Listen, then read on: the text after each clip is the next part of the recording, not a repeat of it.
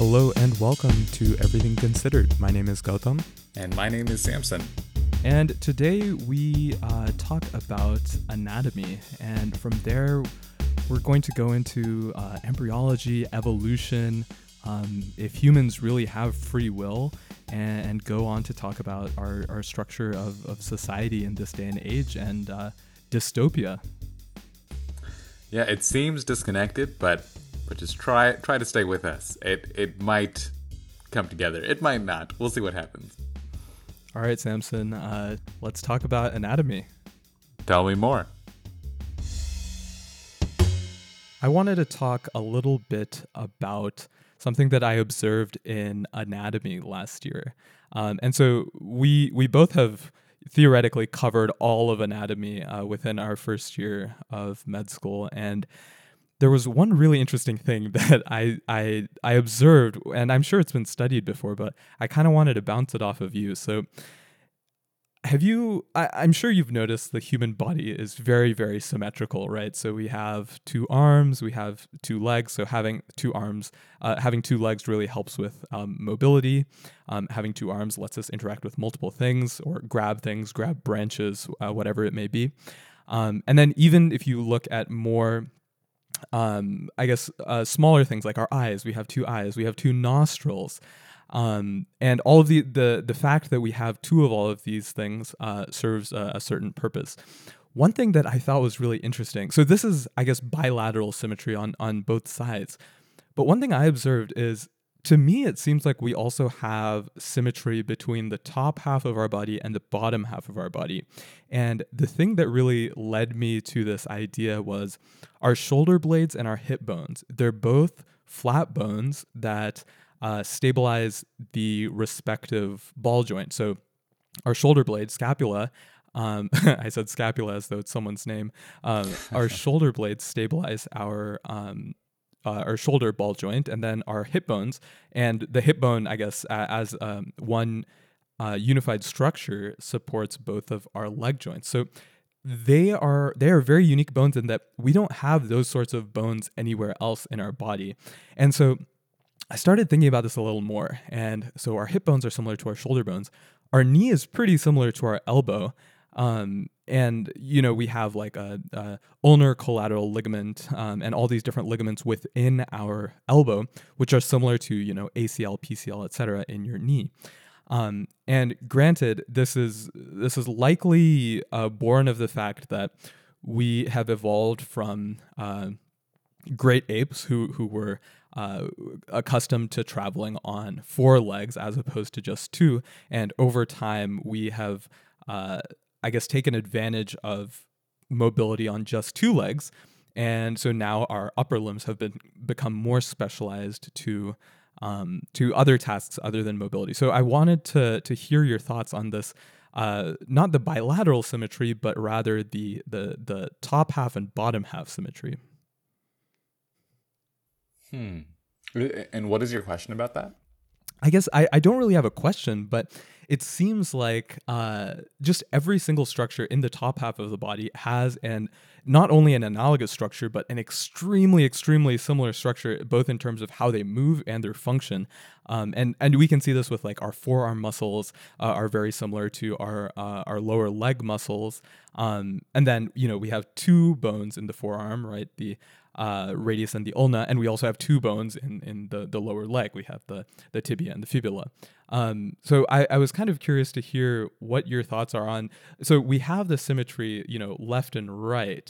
But I guess what this led me to think was, okay, so all of these four-legged animals that are mobile on four legs, they do not have as much specialization of the front limbs as they do of the hind limbs, like we do. And so their forelegs are going to be much more similar to their hind legs, both in terms of the hip, I guess, of their forelegs. So whatever's sort of, I haven't looked into this, but their shoulder structure and their hip structure for their hind legs are probably more similar.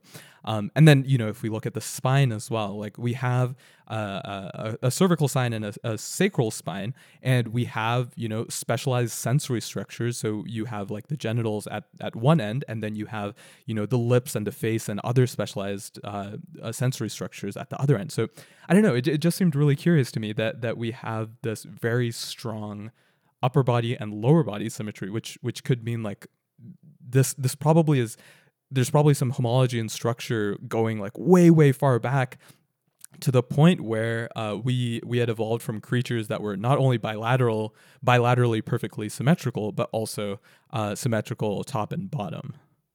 Interesting. Is the symmetry you're talking about here, this top bottom symmetry, is that primarily upper extremity versus lower extremity, and then a little bit of this other sensory stuff that you're comparing? Right. So that's initially how I was looking at it. So yeah, shoulder blades and hip bones. And then, as you said, upper extremity. So all of the bones in our arm, the muscles in our arm, like your biceps and your hamstrings and that sort of thing, all the way down to your wrists and your ankle bones. You know, those are very similar. So that's part of it. And I was thinking in terms of our trunk, the things within our trunk are, they, I guess there's no definitive line in which there's an upper symmetry and lower symmetry, but it's more so that I feel like that the things inside our gut specialized, kind of not totally unrelated to the rest of our body, but specialized in a way that the rest of our body didn't specialize. So it seems like the rest of our body specialized in terms of we're adapting to how we move and interact with the world around us, while our internal organs adapted to the stresses we're placing on it. So we need to be able to go without food for a certain period of time. We need to be able to digest our food so well. We need to have a heart that's pumping blood to the rest of our body sufficiently. And so that kind of thing is not very symmetric, but more of like specialized organs that were created to support this interesting being around it. But yeah, I was primarily thinking from a musculoskeletal standpoint. I see. That's interesting you brought that up, because last week, I was dog sitting my brother's new dog, and the dog has some urinary incontinence problems right now because it's an older female dog. Mm-hmm. And right now, the dog is getting some medication, but my brother is putting on a diaper temporarily. Mm-hmm. So it's pretty funny to see him put a diaper on this small dog, because the dog very much just seems like a small human right now, just walking around, or kind of like a superhero. I feel like it's one of those two options, because the diaper looks more like underwear rather than like a diaper. So I feel like you can either double down and put a cape on the dog, or just let it walk around as if it was a like a little toddler. Yeah, I mean, it's already crawling around on four legs, looks like a toddler, but maybe it's just ready for Halloween. Yeah, exactly.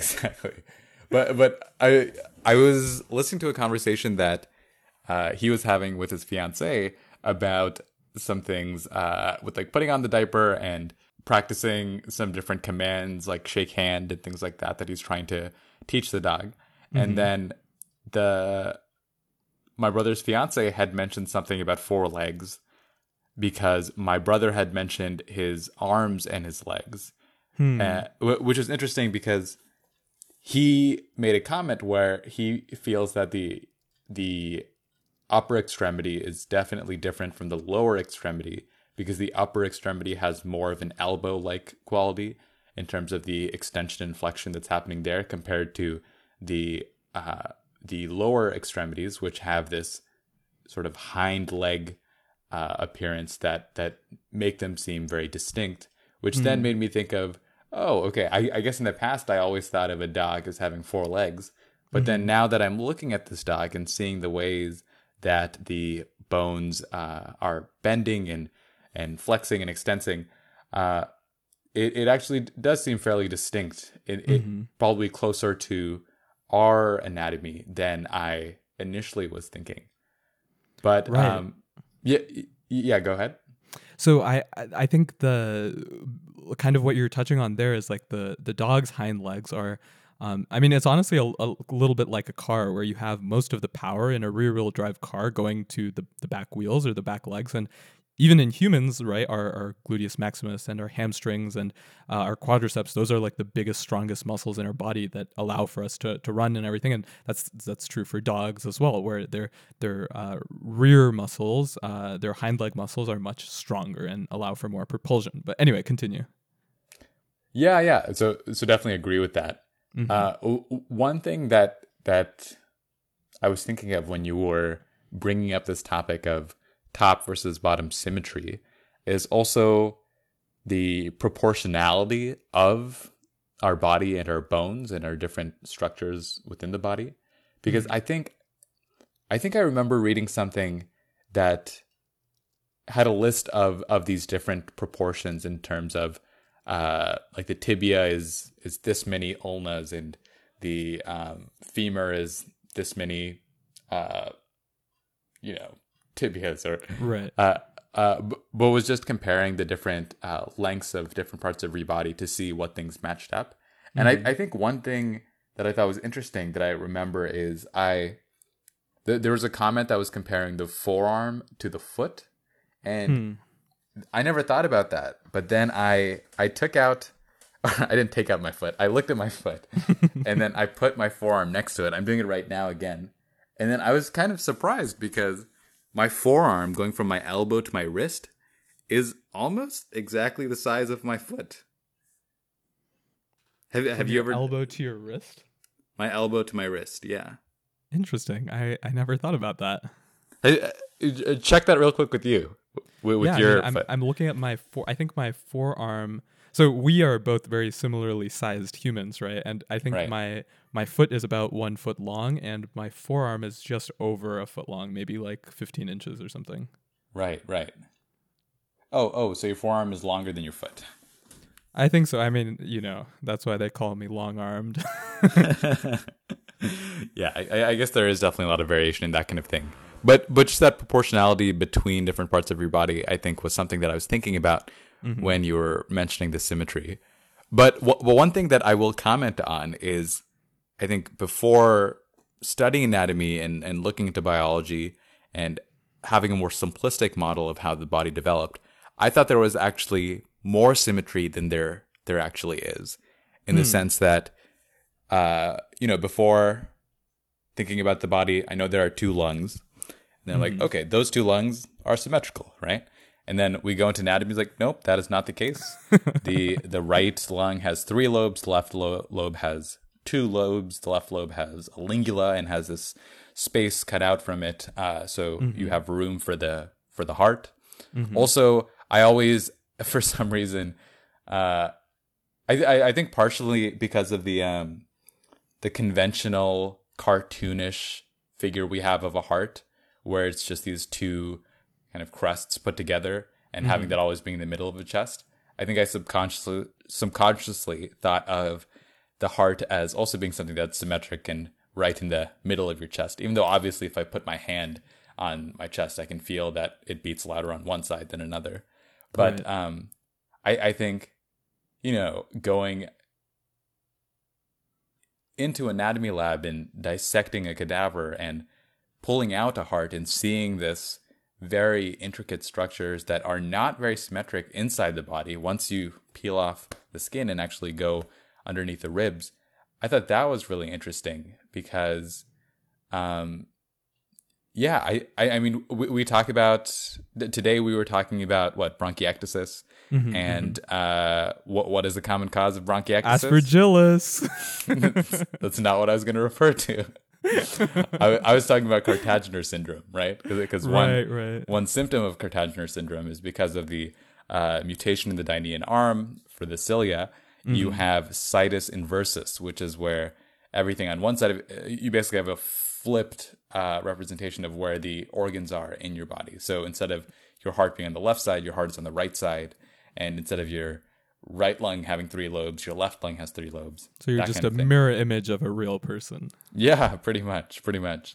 And then just thinking about those differences. I mean, so I mentioned the lungs, I mentioned the heart, but then looking at the different sides of your abdominal cavity, right? I mean, completely different functions there. Aside from the kidneys, which are symmetric, you have liver on the right, completely different from what the spleen does on the left. Right. And then, you know, you do have some symmetry with, you know, your intestines, but then you also have an appendix on one side and not on the other. And, you know, then moving further up in your body, you know, you look at the brain. Initially, you think the brain is something that seems very symmetric. But then in reality, it's not like the divisions that you're making in terms of the different functional areas of the brain are equally allocated to the left and the right side. You know, they're very specialized to, you know, the left angular gyrus is doing these specific things. The Broca's area, Wernicke's area, that's specific to one side, usually the left side. And then there's something else happening on that equivalent place on the right side. And seeing this difference in what appears like it would something that would be symmetric, but in reality, completely asymmetric, as we see in an example for something like in a patient who has a severed corpus callosum, where the left brain and the right brain can't communicate, and they have these two very different personalities that don't really know what the other half of themselves is thinking. You know, in that case, we see more of an asymmetry that is deeper within an appearance of symmetry. Right. Interestingly enough, the corpus severing the corpus callosum used to be a treatment for seizures. Did you know that? I'd imagine. I feel like their way about dealing with seizures back then was like, let's just cut out some part of the brain and see what happens. Because I feel like they did the same thing with the amygdala. They did the same thing with the hippocampus. And there's always like some weird thing that happens because of that. You know? Of course. No, yeah. Lobotomies were logical at one point in time. So I'm thankful that we've come far since then. Definitely. So all these visceral organs that you're mentioning, like, you know, the liver's on one side and everything, it makes me want to think more about the embryology of this. So we start off as, you know, one cell, two cells, a cluster of cells, et cetera, et cetera. And a lot of these organs, like the way, especially our visceral organs, the way that they're organized within us have to do with, you know, they originated at some part in the, I don't want to say primordial embryo, because that sounds like we're talking about before the Dark Ages, but in the early embryo, they originate in a certain place and then they move to another place, you know? And I think a good example of this, I believe, is your thyroid, right? Which starts off actually higher up in your mouth and then descends down towards where it is in your like mid trachea. And you know, there are some issues with development that can arise where, you know, you have an undescended a thyroid gland or something like that.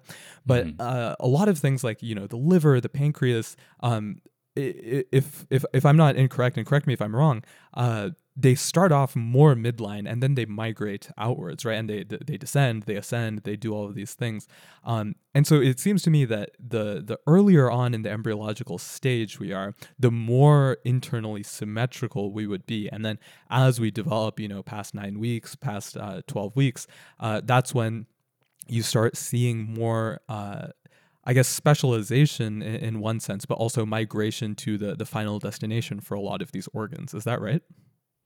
Yeah. I think you're right. If I knew you were going to ask me about embryology, I would have tried to brush up on some of this stuff. But yeah, I think generally what you're saying is true.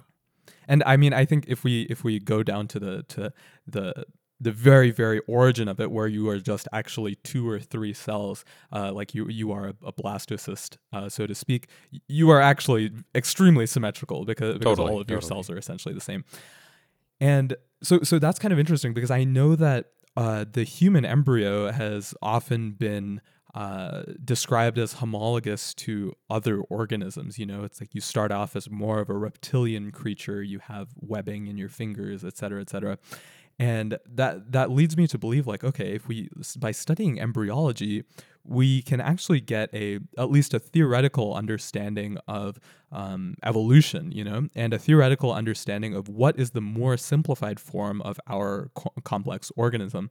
And I'm sure that, you know, if we start off with single-celled organisms and multi-celled organisms, or even single-celled multinucleated, I'm not really sure, or single-celled with cells inside, if you want to deal with the mitochondria. When we started off as those organisms, and then, you know, divided into organisms with more cells and more specialization and more ability to interact and survive in the weird volcanic world around it, I feel like evolutionarily, we started off very symmetrical, and then over time, all of the organisms, you know, fish are not that symmetrical, worms are maybe a little more symmetrical, and then giraffes are not that symmetrical, but maybe spiders are more symmetrical.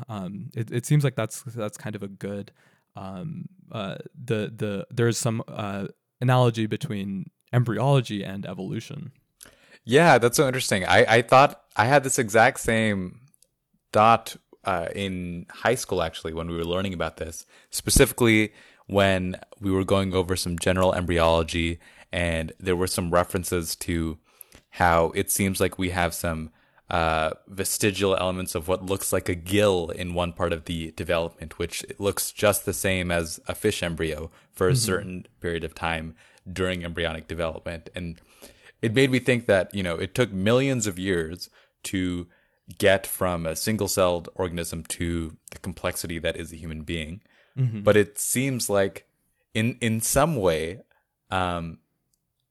you are kind of going through those million years of evolution in this very accelerated period of 9 months, right? Where you're making all of these individual steps of starting as a single cell, becoming multicellular, having the primitive gill of a fish, and then developing limbs, and then doing all of these sophisticated and fancy embryological maneuvers to then end up with this end product that is this many million years down in the evolutionary tree, which I think is kind of fascinating too.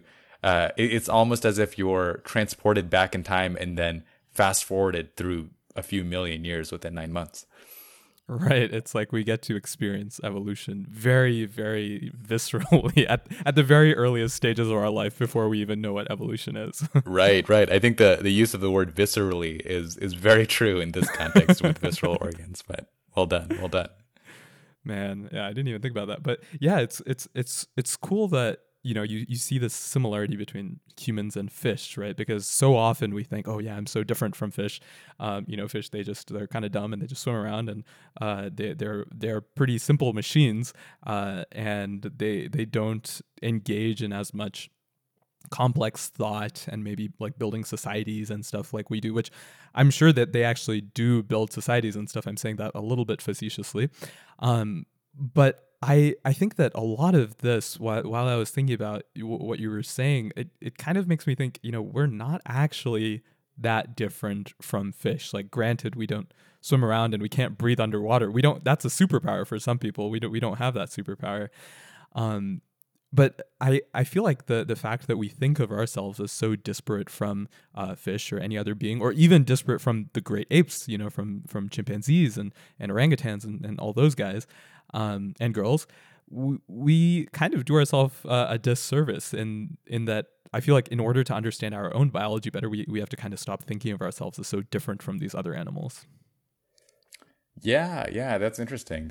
I think sometimes we make this separation between, human beings and animals, I think based on a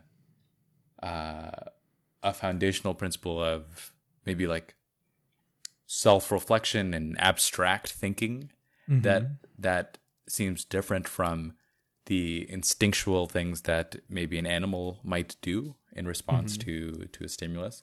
But there are definitely a lot of elements in a human experience that just seems like a response to a stimulus. And I feel like in certain ways, humans are equally ignorant in terms of the complexities of what is happening on a biological level compared to, let's say, a squirrel or a fish. And what I mean by that is, like, when we learn about embryology, when we go through these different phases of embryonic development, it's pretty amazing the the lengths to which the maneuvers the body makes to go from the single cell to this very specialized and sophisticated end product that really requires a lot of very specific things to go correctly, and a lot of sophisticated maneuvers that have to go correctly. I mean, mm-hmm. I remember looking at the embryonic development of the GI system, and there is this very complicated kind of sequence of events that happens with the GI tract kind of looping its around on itself and then twisting, mm-hmm. and then part of it coming out of the navel and then coming back inside the navel and doing all this fancy work there just to get the setup that we take for granted right now here. But I feel like there's an element where, you know, right now we are in med school, we are studying these things, the embryologic development, we're studying the anatomy, we're studying the biology. But in a certain strangely intrinsic and inherent way, our body already knows all of these things, right? It already did all these things. And now this seemingly higher transcendent consciousness is trying to figure out what our more quote unquote primitive body already figured out and was able to do successfully. And that's the same case with a fish or a dog, right? In the sense that the dog's fundamental biology of how these cells are interacting during embryonic development, that is all being coordinated in a very similarly sophisticated way, and goes through so that you get this, you start from this very primitive single cellular organism that then proliferates into something that is much more sophisticated and is able to have all of these analogs to humans' anatomy and physiology.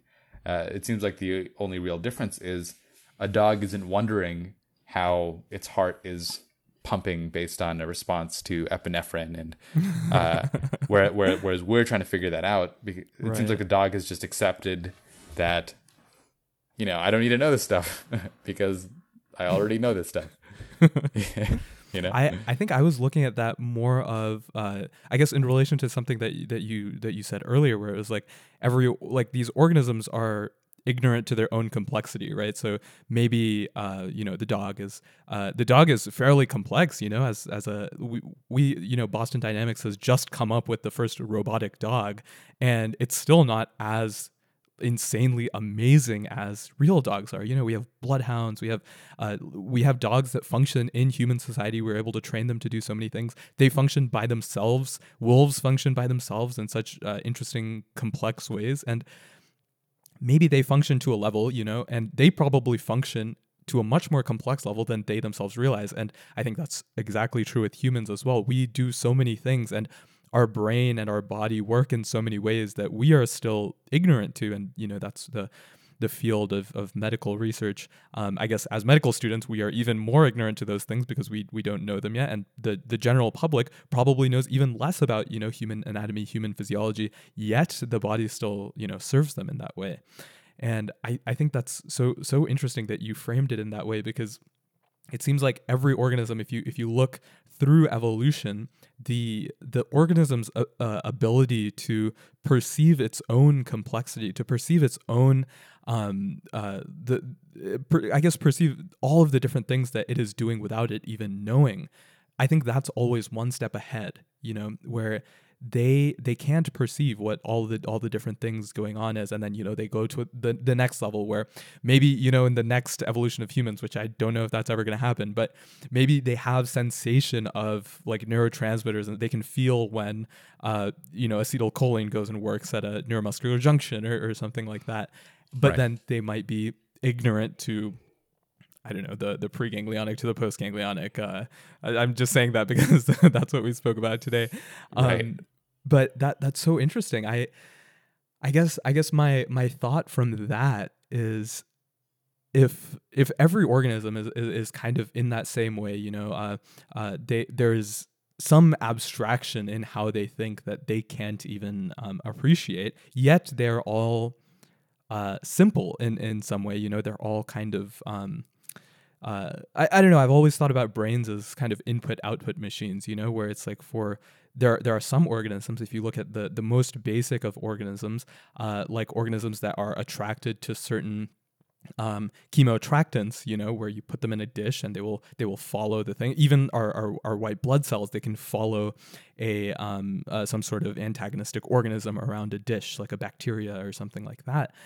Those are very, very, well, we see them as very, very rudimentary organisms. They smell this chemoattractant, and then they follow it around until they eat it, and then there's no more chemoattractant to follow, and then, you know, that there's the end of that. And I guess those cells work the same way in our body, where there is a chemoattractant trail to the site of infection that white blood cells can follow and then extravasate through the cell, through the blood vessel wall, and then go and attack the foreign invaders. But I think our brain also kind of works in the same way. So if I guess you get one step more complex than cells, and you go to like multicellular organisms and very simple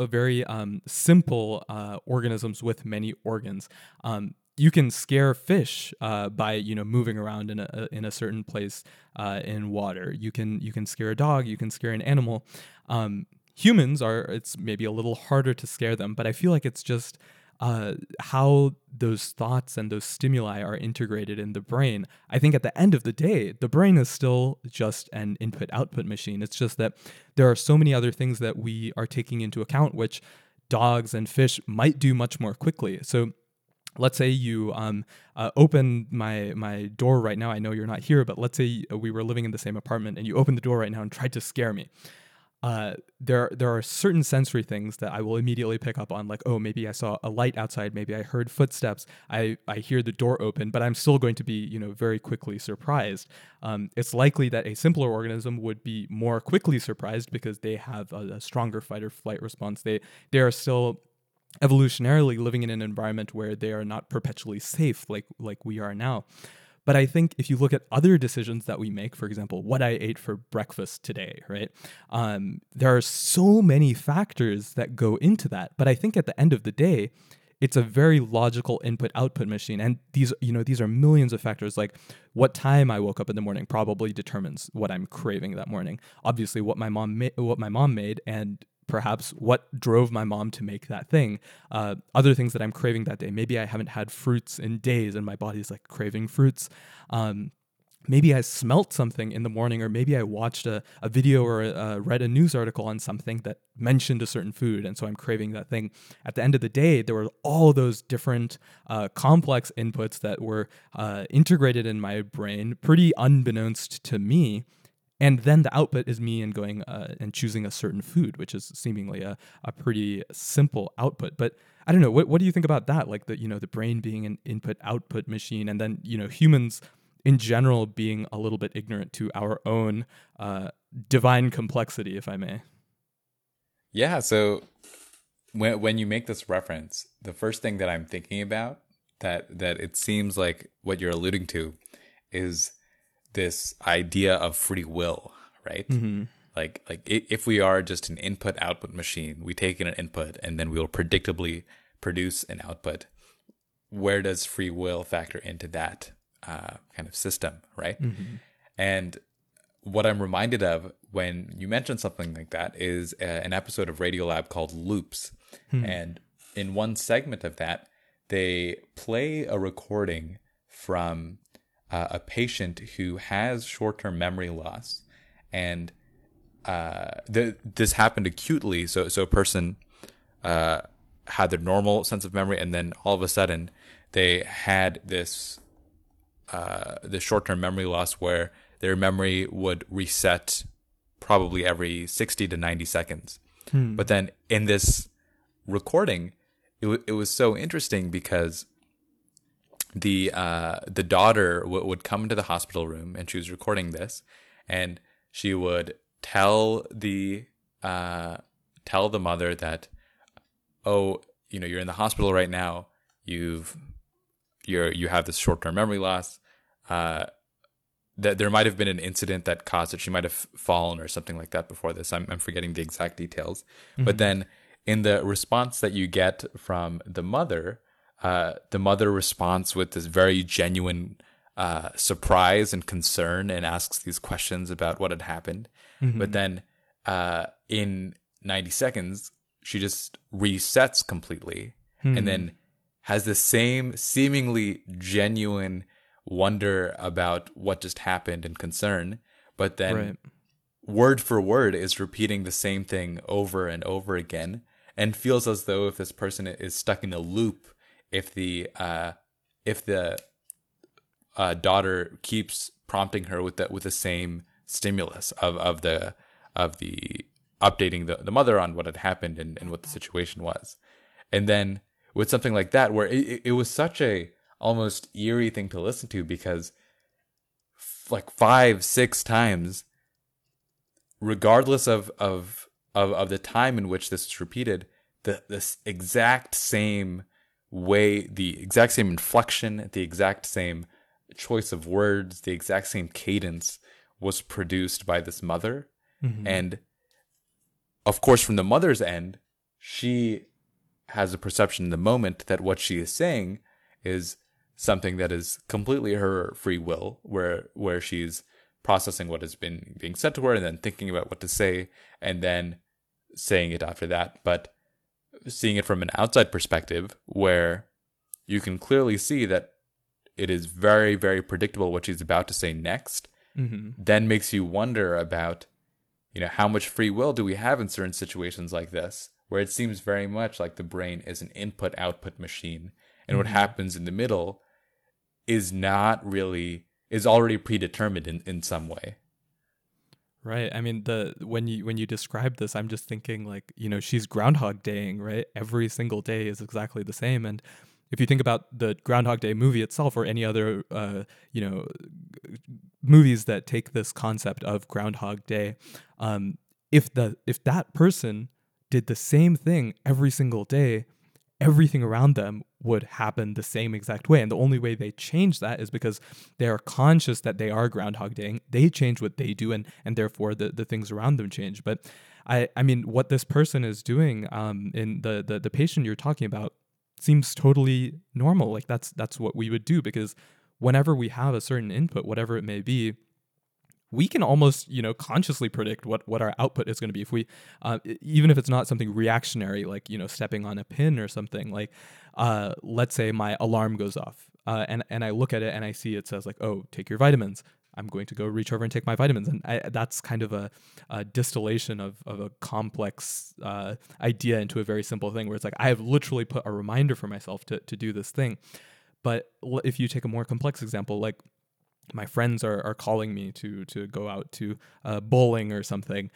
Samson is saying, we have to go bowling. We haven't gone in so long. Maybe like every 3 times that I don't go with you guys, it reaches this critical mass where I decide, okay, yes, I should go.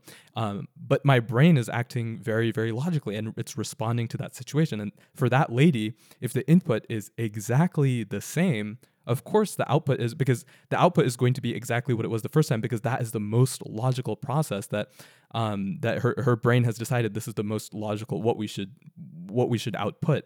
And that leads me to think the only way to kind of get out of that loop, or to say something different, is every time we make a decision, we train ourselves to really analyze the things and then make a spontaneous choice. And when I say spontaneous, I mean specifically a choice that is not based on anything. Like, we actually have to roll a die or something like that. So let's say I'm going to step out of my room after this recording. I should make a choice. Am I going to open the door with my left hand or my right hand, And when I go down the stairs, am I going to start by placing my left foot on the stair first or the right foot? And that's definitely going to make me trip and fall down the stairs. But unless we think about every single decision like that, we are like essentially like her. We will sound pre-recorded, and we're not. We like to think of ourselves as having free will. But that kind of leads to the question, like, what exactly is free will? Like, free will is us being able to do exactly what we want without the sole input of outside sources determining what we're going to do. And to me, it seems like we are always kind of an amalgamation of all of these different inputs over time, and our own integration of those inputs, our memories, things that other people have told us about the world, all of these things play into every single one of our actions. And therefore, if you think about it, maybe the extent of free will that we have is able, like the ability to execute conscious judgment on every single thing we make. But at the end of the day, that conscious judgment is determined by all of these inputs we have. Right. Yeah. It's a tricky thing to think about. Man, I think that's so crazy that we, we think of ourselves as, very different from other organisms and stuff. But at the end of the day, this patient is showing us that, that response with concern and genuine curiosity, what happened, because she literally does not know. You can't really spin that in any. That is very genuine, and it does give some very interesting insights to the human brain. There's a funny quote, which I think is a spin-off of something Shakespeare wrote, where it's like I think what Shakespeare originally said was, as the eye cannot see itself, it can only observe itself in a mirror. But I remember, I don't know if it was a comedian or what, but someone was saying, I guess at the expense of neurobiology, it was, as the eye cannot see itself, the brain cannot study itself. So it was like, yeah, someone didn't want to study neuroscience. Nice. Well, that does make me wonder, though. Did you have any moments that come to mind when you're thinking about potential loops in your own life, or something that you've experienced in your interactions or your family or friends' interactions, where you feel this deja vu moment, given some external stimulus, and then seeing a predicted response from either yourself or from someone that you were interacting with? What's coming to mind right now is, sometimes when we're on vacation or something, days kind of just become cyclical, where I eat the same thing and then same people are around me, and essentially the same thing happens day in and day out, unless I go out of my way to do something differently. I can't put my finger on any deja vu moment in particular. I know one thing that has happened in the past is I've had conversations with two different people who are very similar, but they don't know each other. And in that conversation, I will say, maybe we have a similar belief system or something like that. But what will essentially happen is I will present to them a question or something that I had already asked the other person, and their response will be very, very similar to that. And I don't know, it's kind of interesting now to think about, like, maybe their upbringing was similar, the influences they've had on their life, their education is similar, the kind of neighborhood they live, et cetera, et cetera. But I mean, that's a question of socialization being similar, and therefore, I guess also we could study in the context of free will. But no real deja vu moments. How about you? Interesting. I feel like if you think about it more, there might be some more instances of these loops, because recently there was a few weeks ago, my brother had found these old tapes of family videos, and he had went and converted them into digital, and we were watching them, and it was really interesting because these were years in my life that I had no memory of, because it's between age 2 and age 4. But it was so interesting to see this part of my past and my family's past, and then to see my mother there, to see my brother, and to see these interactions that were happening there. And there was this one kind of comical moment where me or my brother, we do something, like one of us pushes the other in a sort of funny way. And then my mom, while watching the video, says, like, "Oh, naughty boys."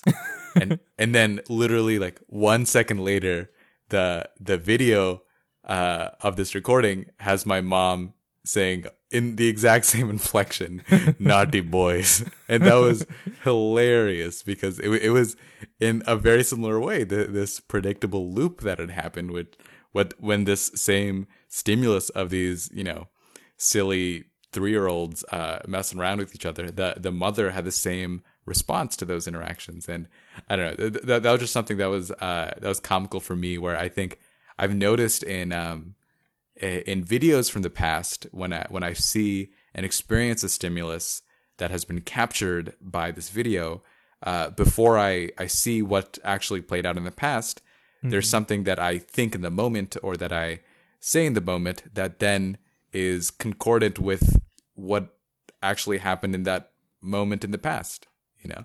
And I think that's been something that I feel like is one slightly more macro instance of a looping effect, like we've talked about.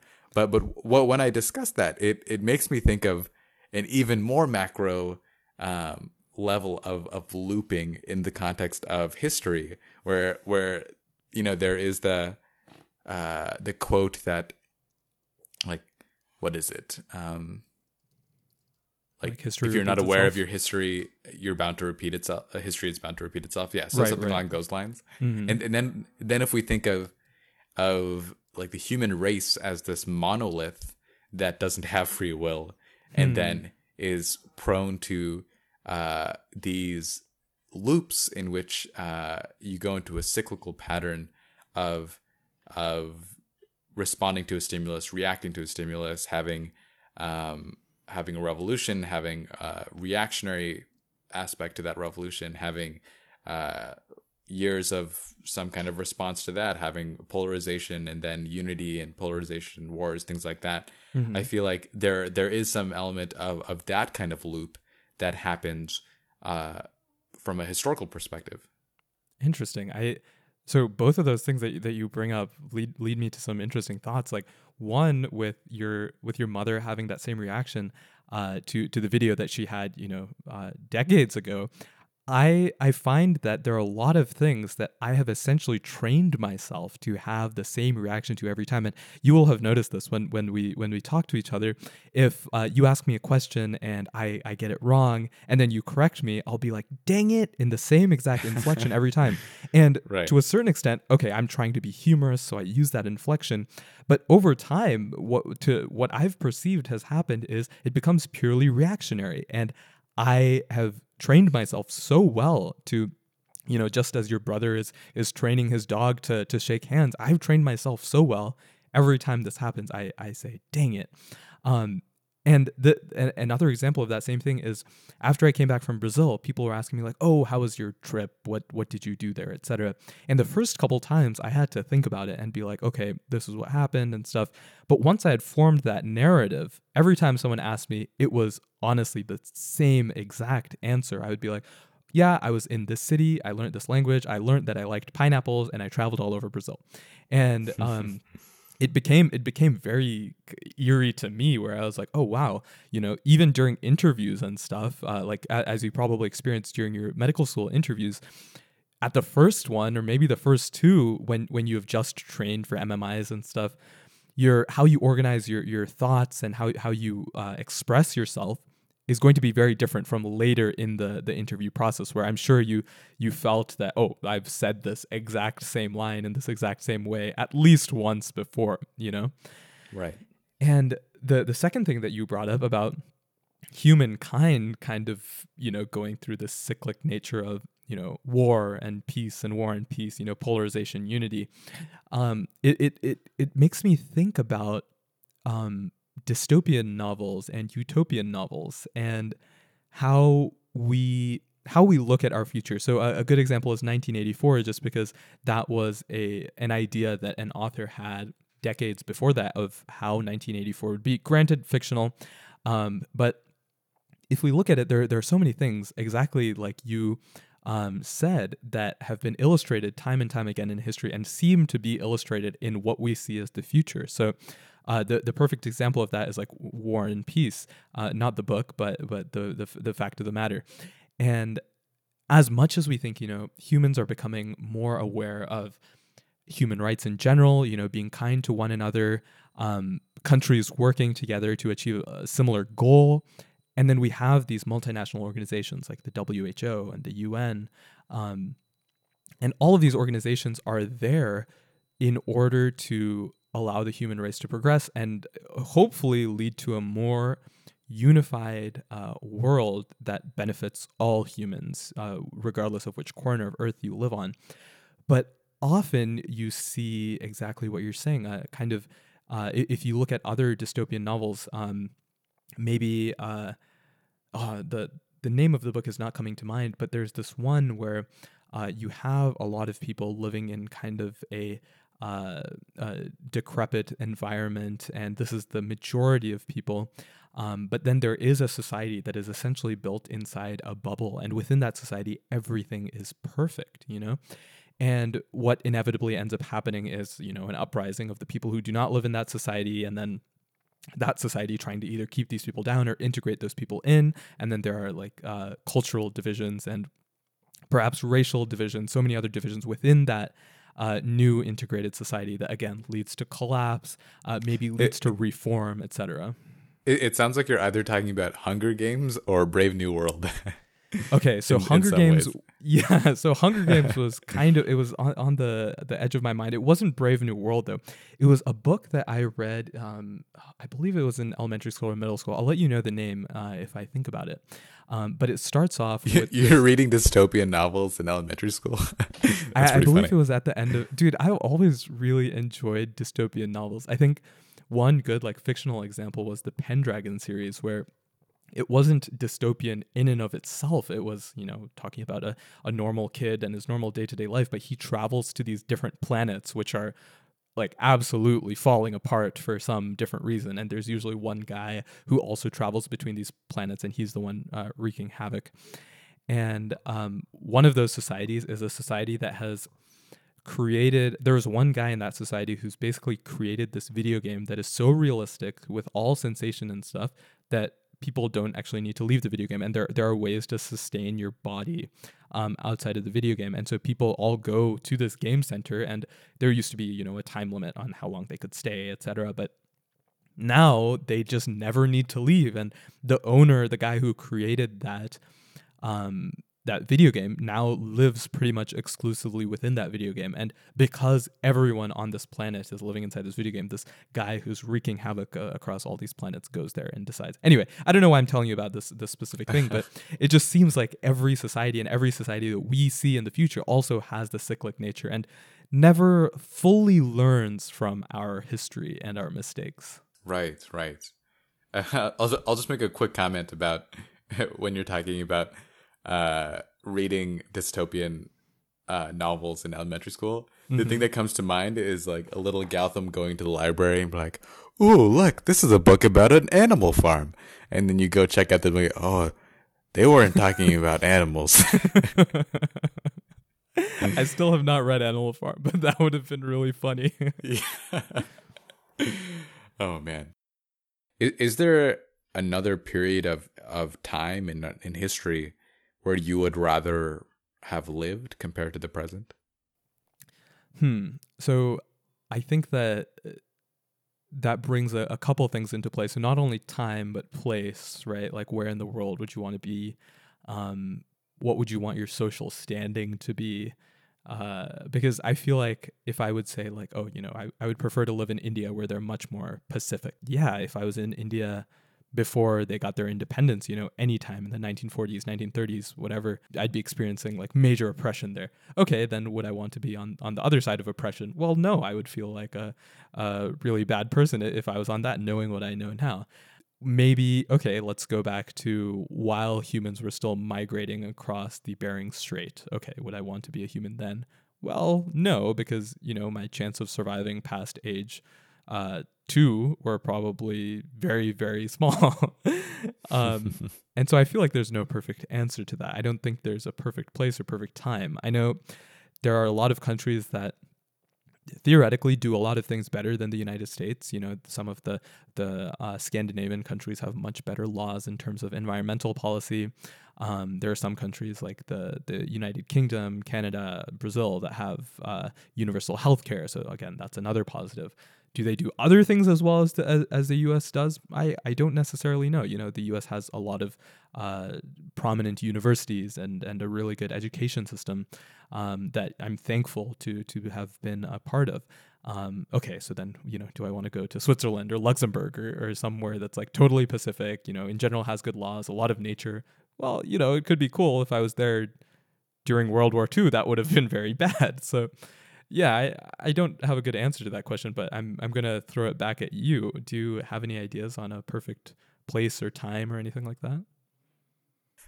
Yeah, I think it is a tricky question because, I don't think any one time is perfect, but I think I would want to stay in the present right now.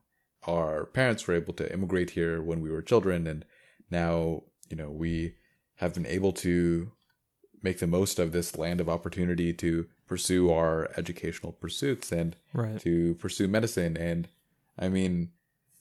my dad was born in a village in India. He had very different constraints about initially what he could do with his life, given mm-hmm. the financial standing that their family was, given his responsibility to his siblings, given kind of just where he was in the world, but mm-hmm. but his sacrifice to bring us over here to start a new life in this new place has led to my brother and I having very so far fulfilling lives in many ways. Right, and I think when you were talking about like comparing us living right now compared to your father living in a village in India, I think the biggest thing that I'm thankful for is our parents, when they migrated to all the different countries that they did and eventually coming to the US, their sole goal is, to provide for their family and, provide opportunities for their children. And our main goal is exploring what we are curious about, what really piques our interest, what drives us. We have motivation out of passion as opposed to being motivated to work out of necessity. And I think that is a huge, huge luxury that we have been provided by essentially our parents who never thought about, motivation or passion or anything like that. And I think at the end of the day, the best way that manifests is we see all of these problems in the world, but thankfully we have the education and hopefully we have the open-mindedness to tackle some of these problems. For me, I'm not going to talk about like food deserts and that sort of inequality, or some people call it the food apartheid. You yourself, you have your own desire. How can I connect with other people through the profession of medicine and improve their life and improve their ability to connect with others, if I remember from your personal statement properly. So it's so cool that we've been given this opportunity that, previous generations did not necessarily have. And honestly, if I think about it, as long as humans have been around, as long as my bloodline goes upwards, no one has really had that ability. My parents worked for sustenance and in order to provide for their children. That was the story for my grandparents. None of them, lived a life of luxury. They lived on they owned a farm or something like that in India. One of them was a lawyer, but again, he was doing it for that was my grandfather, and he was doing that for the sake of his kids, and you keep going up from there. People have never really worked out of passion and out of desire and drive to do something particular. So it's super cool that we live in this time specifically for that reason, Yeah, absolutely, man. Absolutely. I'm with you on that. I had a comment on one thing that you had mentioned. Animals are ignorant of their own complexity, and to an extent humans are as well, mm-hmm. right? And it made me think of this talk that I had listened to where it was a Nobel Prize winning physicist who was giving a lecture, and he had started off that lecture saying something along the lines of, "Can anyone here prove to me that the earth revolves around the sun rather than the other way around?" And then if you think about that, I can't prove that. No one in that room was able to prove that. And then the next comment that the person made, that the Nobel laureate, was, "So what you're doing right now is you're just trusting that someone who has done the work is correct." Right. And that because of that becomes fact, even though you don't really know for yourself whether that is a fact or not. Right. And I thought that was really interesting because I think it's sometimes in medicine, I have a similar sort of thinking about how these processes actually work, mm-hmm. because there is a certain mysticism and wonder that I think is attached to how these organisms within ourselves are working in such a sophisticated way. Right. And, you know, we learn about these receptors, we learn about these enzymes, we learn about this coordinated action to do these complex things in a millisecond. And, you know, I can memorize all of that in my head and I can regurgitate that on an exam. But then there's the question, do I really, like, where's the proof? Where do I see that actually happening? Like, what is the evidence in real life that I can see with my own hands and with my own eyes that makes me believe that what I'm learning right now is actually true, rather than some abstract idea that might as well be a form of religion, mm-hmm. you know? And I think one thing, I think we're getting into the point of medicine where things are becoming less abstract and are becoming very much real. Mm. And what I mean by that is, for example, when we were in Palm learning about the fundoscopic exam, mm-hmm. we had this was during the same time we were learning neuro, mm-hmm. and we learned about the parasympathetic system and the sympathetic system, and like we mentioned today about the dilation of the pupil and the constriction of the pupil. And then the ophthalmologist in the room, he dilated everyone's pupil by putting, it was something I think like either atropine or like some other or something. Maybe something like that, but basically, what the drug was supposed to do was it was supposed to activate the sympathetic system so that you or inhibit the parasympathetic system so that you dilated your pupils, right? And there was something about like, okay, we learned this makes sense to me on a cognitive level, mm-hmm. but then to see this person put these drops onto everyone's eyes and then to see everyone's eyes actually dilate, mm-hmm. there was an element of, whoa, this is real. This is legitimate. Right. This is a real, like, this isn't just some made up thing that we keep talking about. These are real things that have real consequences.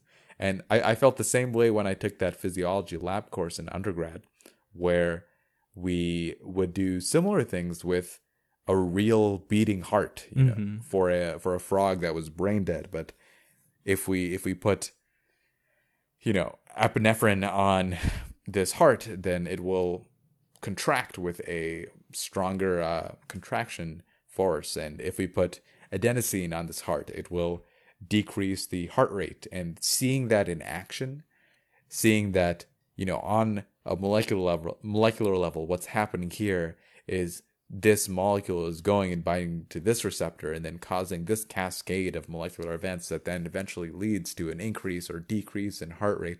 Seeing that in real life, mm-hmm. rather than something that is abstract in a textbook, was something that just felt really cool. And I think it's something that now where we're slowly leaning towards doing the more practical things of medicine. I mean, like, next year we'll be doing more procedural things, you know, learning how to put a nasogastric tube, doing more suturing and understanding some more drug pharmacology and how that interacts with these different processes, to see the actual action of the things that we do, where we intervene in a direct way, mm-hmm. I think makes it hit a lot closer to home as something that is very much real. I think that's like exactly the reason why I enjoyed physics in high school, where it was the only science where, I mean, one, my physics teacher was amazing, but outside of that, it was the one science where the physics teacher would stand up in front of the class and he was like, okay, so we talked about, you know, pendulums yesterday. Let me show you this pendulum. Let me show you that theory, you know, the length of the string and stuff in action. And the fact that everything in physics is something that you can experience, at least in mechanics, something you can experience in day-to-day life. You know, when you push on a door, you know, if you push closer to the end, you have more torque, so it's easier to push. That's what, like, kind of blew my mind. And that's kind of why I appreciate it. And it's interesting that you bring this up with respect to medicine, because I think there's so many things in science and research that, as you said, we have to take for granted. And even if you think about it, like, after a certain point, we agree, like, okay, all of our bodily processes are mediated by cells. Cells are these little bags that are bound by cell membranes. What are cell membranes? Well, they're these phospholipid bilayers. Oh, what is phosphorus? Oh, it's this, atom on the periodic table that we've determined has this many electrons and stuff like that. But we kind of take all of that for granted every time we think of this whole thing, because we're comfortable in our knowledge of, okay, we know what phosphorus is and that sort of stuff. But then at the core of that, we don't actually really know, like, at least I don't really have a good understanding of how atoms and quarks and all of the subatomic particles, how they work, you know? And so I think the one part of medicine that drew me closer to the conclusion that you're bringing up now is histology, weirdly enough. And histology is not everyone's favorite subject, but I just thought it was so cool to finally see with your own eyes underneath this microscope that exact tissue that you've been talking about for weeks, you know, whether it be liver tissue or the example I brought up with emphysema earlier today. Like, you can see the alveoli in a healthy tissue, and then under, like, with histology under the microscope, you can see that microstructure of alveoli being destroyed, and the histology looks so different. And it's so cool to be able to see those diseases in action, but like, and seeing those cells, seeing these things that you've been studying with some, to some extent, in abstraction, you know? Yeah. Because I feel like before that, what is holding you to that, what seems to be knowledge is faith that is what it is real, exactly, right? Yeah. But then when you see it with your own eyes, you lose the semblance of skepticism that may have come into your mind of, is this really real? Is what we're learning actually the truth? Mm-hmm. But I think being able to see it and experience that is something that is unique in some of these domains, and is very almost empowering to have some assurance on what that truth is. I think that in all aspects of medicine, I think it's our curiosity that really lets us seek out that truth, because, you know, yesterday we were talking about different bacterias that can cause lung disease, and you mentioned like Klebsiella, and I was like, oh, I've learned a little about Klebsiella, but I want to know more about that. And then today when you asked me about like the adrenal cortex, I was like, oh yeah, I need to talk about the three zones of it and that kind of stuff. And this is these are things that are outside of the realm of what we're studying at that point in time. But I think it's our curiosity that's like, okay, I don't know what this is. I don't want to take it for granted. So let me actually dive into it and really understand it to a point where I no longer have to place my faith in it, and I can actually, be comfortable knowing it, you know? Yeah.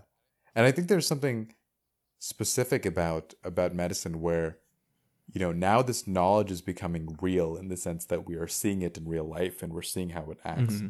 But then there is also this utility that comes with that knowledge, where now that we see that this is how this works, and we see with our own eyes that we can manipulate an outcome based on an understanding of a mechanism, then that empowers us to be able to battle disease and try to prolong health by kind of wielding this new sword against the unknown in general. You know? Yeah, that's kind of what you were able to experience through Physiology Lab. And now, from now on, I'm sure that you've experienced this as well, but it's like, whenever I think aspirin or something like that, I no longer think, okay, someone's going to take aspirin, their inflammation's going to go down. I'm going to think, okay, cyclooxygenase. I'm going to think, okay, what is cyclooxygenase's role in blood clotting, right? How does it cause its blood thinning effect? Like, there are all of these things that are, you know, inherently scientific and inherently kind of tied to my curiosities in that subject, and all of the things that we've learned in that subject, that we no longer take it for granted, and we at a molecular basis understand how that medication works, why this therapy works, why this surgery works. That's just so cool. Yeah, absolutely, man. 100%. Cool. Well, shall we end it there? Yeah, dude. I think that is a good place to wrap it up. Man, as always, what an interesting path this. Yeah, where did we start? We started with asymmetry. Anatomy. No, the symmetry of anatomy, of upper extremity, lower extremity. And then, going from symmetry to asymmetry, and then homology to other organisms, then dystopia. Quite the journey, as always. Well, it was a pleasure speaking with you, Samson, and thank you to everyone and our future selves for listening, and we will catch you in the next episode. See you soon.